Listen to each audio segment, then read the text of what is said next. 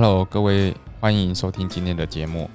呃，那今天呢，我们来讨论一下这个一般中小企业啊，他们呃，其实报税呃，报税是一个他们最重要的工作哈。那报税通常会委任这个会计师去处理。那中小企业其实呃，他们常常都会有一个两套账的问题哈。所以我们今天的。主题呢，就来讨论一下，就是就是为什么会有两套账？哈，那两套账的问问题呢？那这个会让你的企业哈，在面对未来的呃营运的过程的时候，会产生什么问题？哈。好的，那呃，这个两套账呢，其实呃，在台湾的中小企业哈，这个是非常的普遍哦。那呃，原因就是说，第一个，嗯，这个不论是小公司、个人工作室，或是哦，他一开始营运哈，他基本上都会希望能够节税哦。那节税呢，就所所以就变成说，呃，其实在账务上哈，他会尽量的。哦，就是以以这个节税的方向去做做一个出发点，那那结果呢？结果会导致什么情况？哦，结果就会导致说，呃，这个他也不愿意开发票给客户。哦，那第二个他呃进一些货的时候，他也不愿意索取发票，所以呢，这个就会呃这个长久累积下来哈，这个呃。账务上哈就会有一些异常哈，呃，例如说什么异常哈，例如说呃呃，这个假设你今天呃你在销货的时候你没有开立发票，那对方其实基本上就没有发票可以可以拿，好，那你你你就会有有一个这个是呃这个呃现你的存折里面就会有一笔现金哈，就一笔现金。那你你进货的时候，你又不你你又不支付啊，你你又不不拿发票进来抵，哈，所以变成说，你你的金流呢，虽然虽然呃这个有进有出，但是你的账务上是完全就看不到这个这个销货或进货的一个情况。那长久累积下来呢，你的你的金你的这个存折哈，还有你的账务哈，就会。有一个很大的落差，哦，就是说你的金流好像呃进进出出，但是你的账务却好像就就完全这个非常的异，呃，就是说完全合跟你的金流完全合不上。哦，那这种情况呢，其实嗯呃，其实在账务上也会有一些科目上的影响，然后那当然今天的重点我们就呃。不放在这个会产生什么样的影响？哈，我们会我们来讨论一下，就是说，呃，因为最近这个洗钱防治法的关系，哈，所以我们大概会会很很比较常常面对的就是说，呃，各位去银行啊，或是去呃说呃或是金融机构哈，你在做开户啊，或是做一些哦这个客户对你的那个询问啊，就是说银行对你的询问啊，你会发现说。他好像问的特别多哦，他好像一直在问你这个钱是什么用途哦，或者是说他必须要有一些一些要你填上一些更详细的理由哈。如果当你只是小金额这个几十万哦，可能他他可能就会问了，然后更何况是这个大金额。好，那你如如果你不是在这个银行哈有时常往来的话，你会发现说他可能会拒绝你开户。好，那其实洗钱防治法这件事哈，会让很多的这个银行哈的金流哈，这个就会呃就会呃就会曝光哈，就会曝光。那曝光的意思就是说，其实国税局在这个在看你的账的时候，他可能就会顺便把你的金流哈这个拿出来，就大概比对一下。好，那。那如果说你的资金是非常异常的哈，他就会觉得说，哎，你为什么这个公司的营运哈，好像看起来是缴的税很少，甚至没有缴税，但是你的金流感觉又流量进进出出又很大啊，所以这个部分就很容易引起这个相关单位的注意哈，所以就就是说，呃，中小企中小企业哈，在这个还没。大型化之前，哈，这个你的如如果你的这块是没有去哦，你的你你没有去注意的话，哦，很容易就被被列为一个查核的对象。所以呢，我们今天在讨论这个这个两套账的问题的时候，其实我们都还是呃会鼓励厂商哈，就是呃这个两套账的问题哈，其实要慢慢的去去有一个跟你的会计师去讨论，然后去找出一个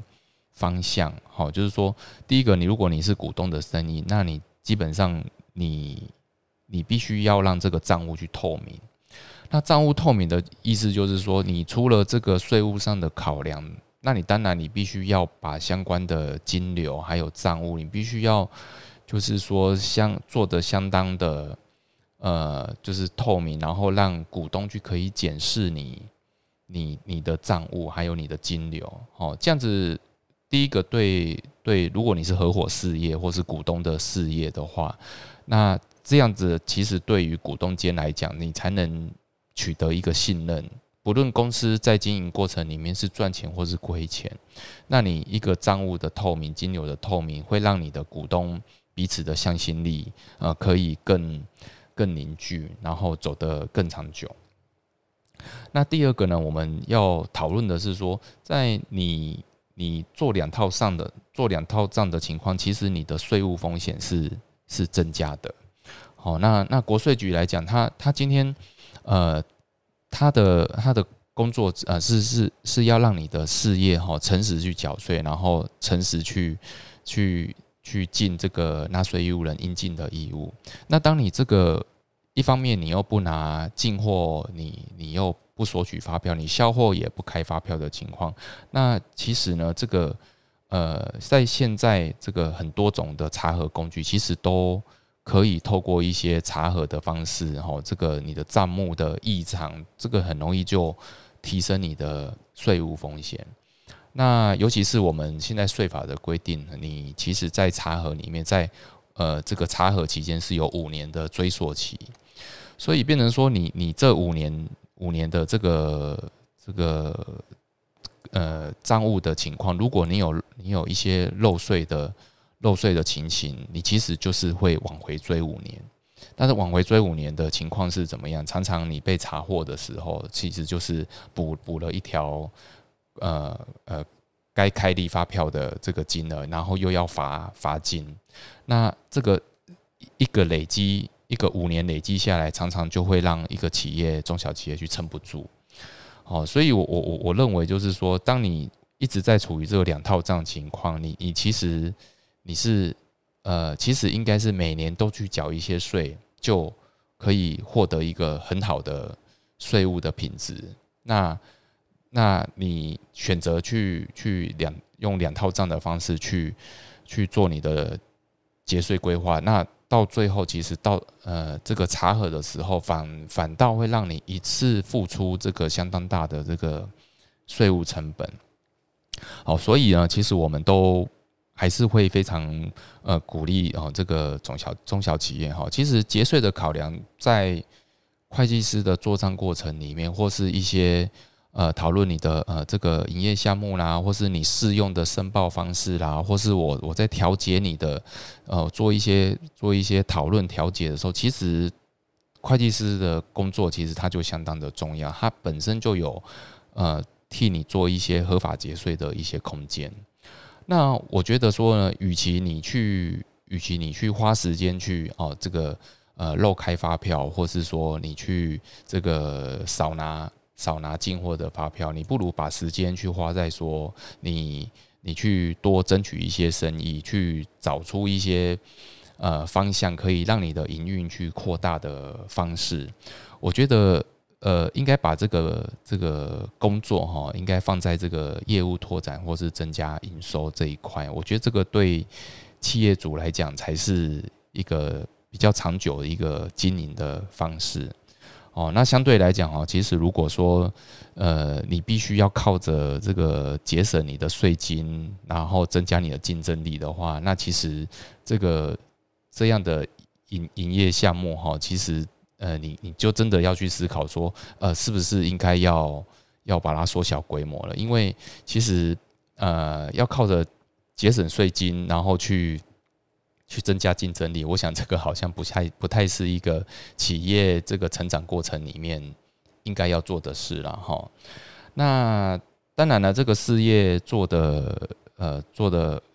越久，然后你就会你就会开始成长扩大哦。那其实你慢慢的。呃，把把这个账务透明，哈，这个金流透明的情况，其实也是为你的事业做一个呃大型化的一个准备。那所谓的大型化，就是说未来你可能开始有一些。呃，公开发行的需求，或是上市上柜的需求的话，那当然，你如果一开始就朝着这个方向走，那自然就会吸引到呃更好的投资人，更优质的投资人。当他一开始就知道说你这个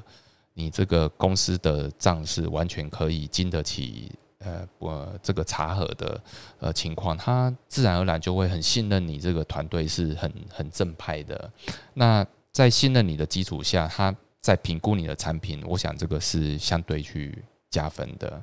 好的，那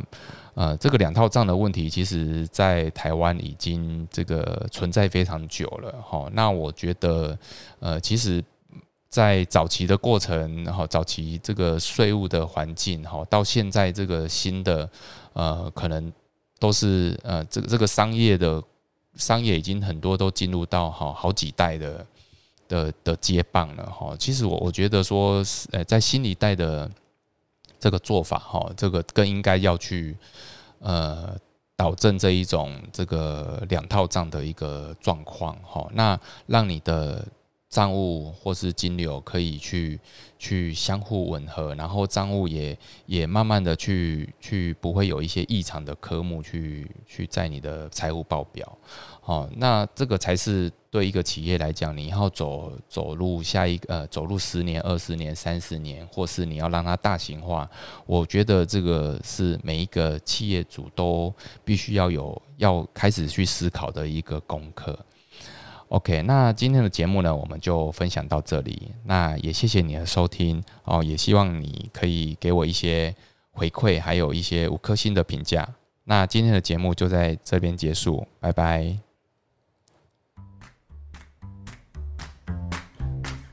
本节目由重实联合会计师事务所赞助播出。